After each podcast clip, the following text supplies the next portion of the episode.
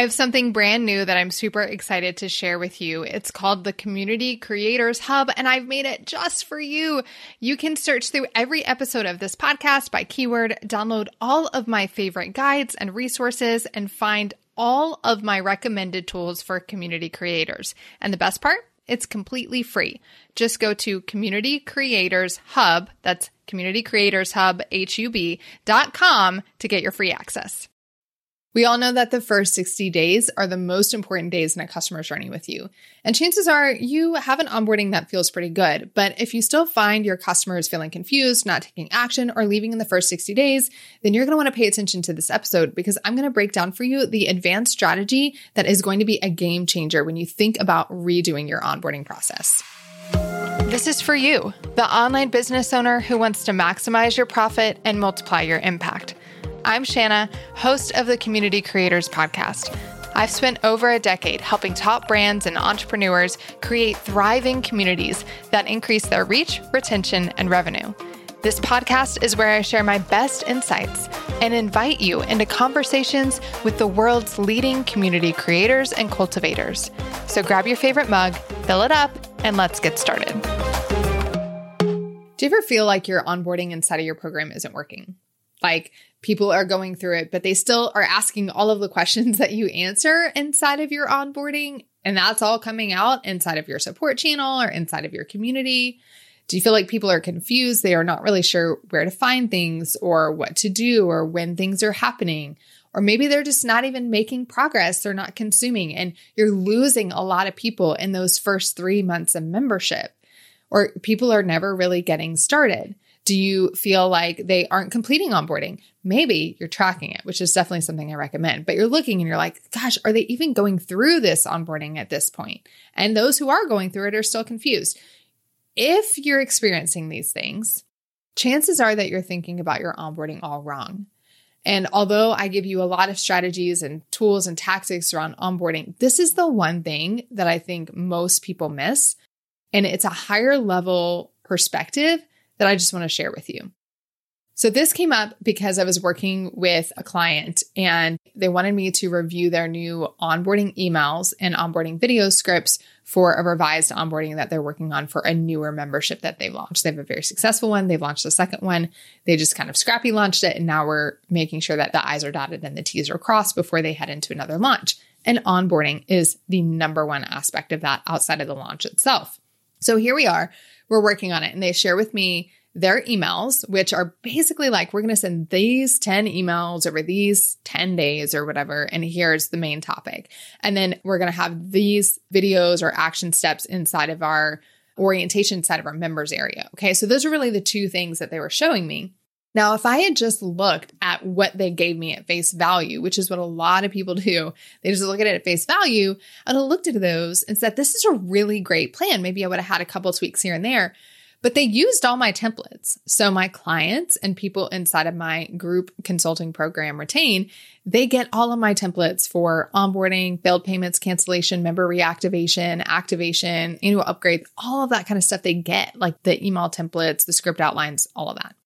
So they're not starting from scratch. So by the time they take it and apply it to their business and put their voice in it and their content, it's pretty much ready to go. Okay.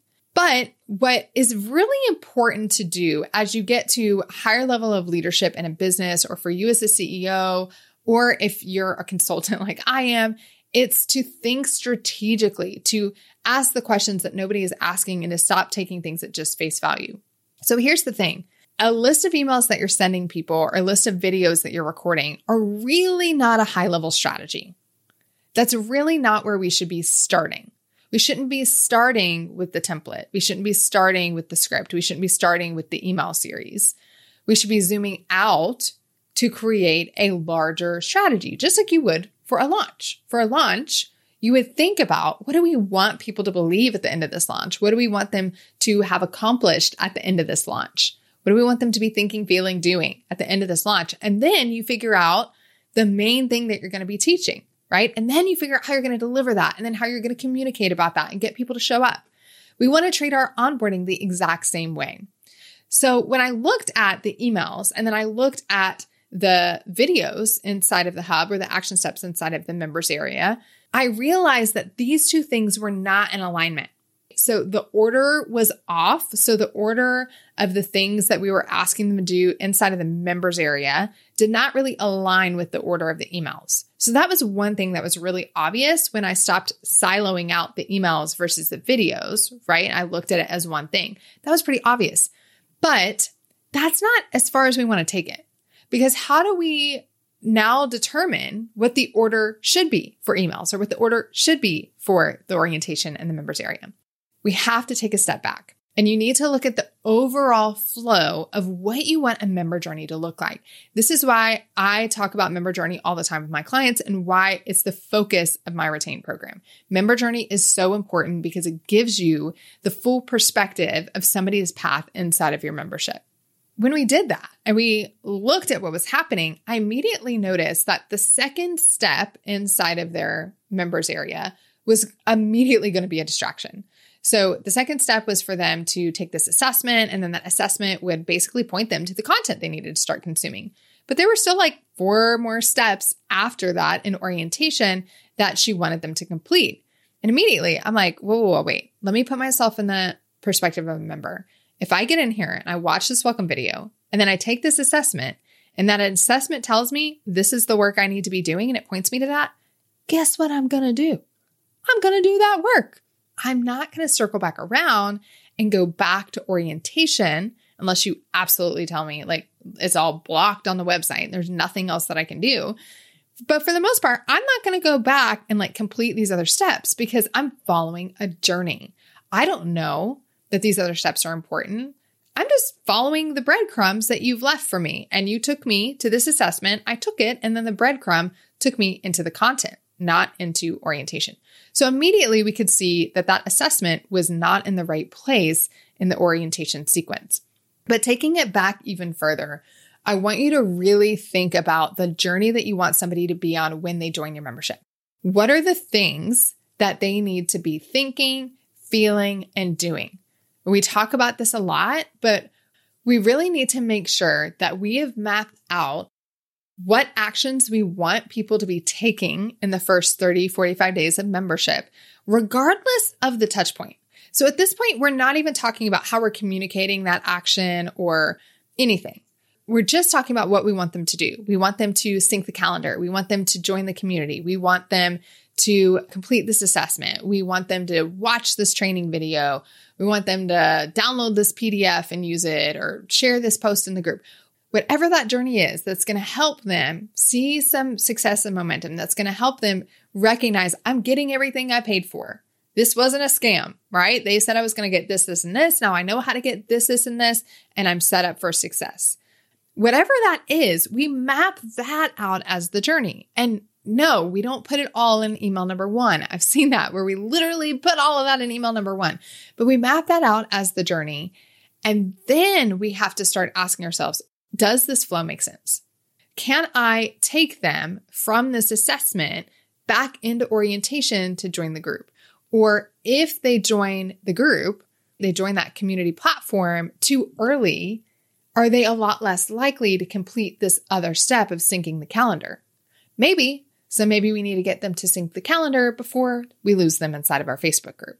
So you take a step back, you put all of those steps in, then you start to order them based on what feels very logical. You start with things that are really quick and easy, but really essential, like syncing the calendar and watching a welcome video. And then you can move to things that maybe take a little bit more time once you have more buy in and they've already seen some quick wins and they already feel set up for success and they already see that they're getting what they paid for. And then we want to make sure that we flow things really well. So if you have an assessment that's helping them determine what content they should be consuming, that shouldn't be coming until they've completed all of the basic orientation steps because now this is the gateway into beginning the work and getting into the content. So once we have all of that outlined, now we ask ourselves what communication channels are we using to get these things done? And it's never just one. It's never just we're going to send them these emails and it's going to happen. When you can, it's emails, text messages, it's Bonjoro videos. If you don't know what I'm talking about, I have a video messaging guide. You can get it inside of our Community Creators Hub. Just go to communitycreatorshub.com. You get access for free. And I got a Bonjoro guide, a video messaging guide in there. it has a script for an onboarding video. So here's the thing we're going to think about all of the ways that we can reach somebody who's a new member. We can reach them via text, maybe, email, video messenger, snail mail, logging into the hub. And once they get into that members area, that private members area, what do they see? What are they doing there? We could reach them via the thank you page, right? Once they purchase. And then we start asking ourselves what channel we're going to use for which thing. And that's how we build out our emails, right? That's how we build out our videos or our orientation inside of our hub.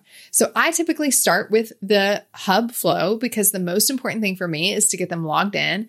And then once I get them logged in, I would like them to just sort of complete all of the steps inside of the hub and stay as connected to that as possible. So I start with that.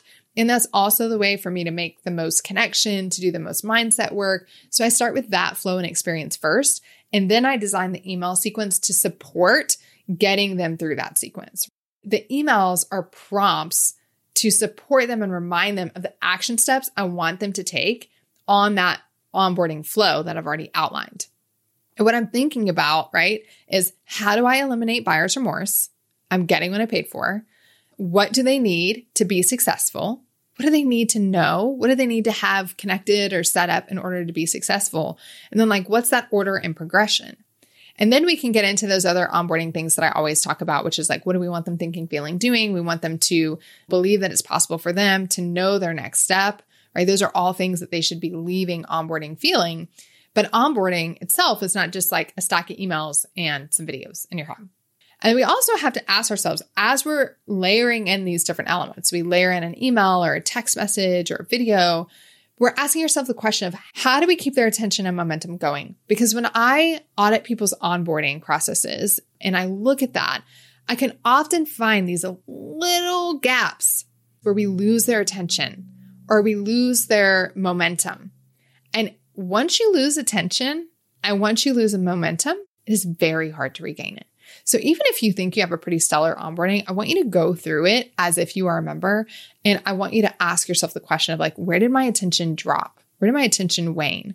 Where do I feel like I have high momentum? Where do I feel like I have low momentum? And map that out to see if you can create more momentum moments and get better at keeping people's attention. So you're going to map out that high level flow. And then once you have that, you're going to come up with your communication strategy, which can be hub videos or steps, emails, text messages, post inside of your community, personal outreach, snail mail. I don't care what it is, but it all needs to be based on what you're trying to accomplish in that main flow. You have to have the big picture first. So if you have an onboarding in place or an orientation in place and you're like, oh my goodness, I just don't feel like this is working. We're losing a lot of people in the first 30 days or the first 60 days. Help. This is what I would encourage you to do as a team. Now, these are the kinds of things that I do when I have like my strategy days with clients. Like sometimes I do just one off VIP days, if you will. I hate that they're called VIP days because you're all VIPs to me.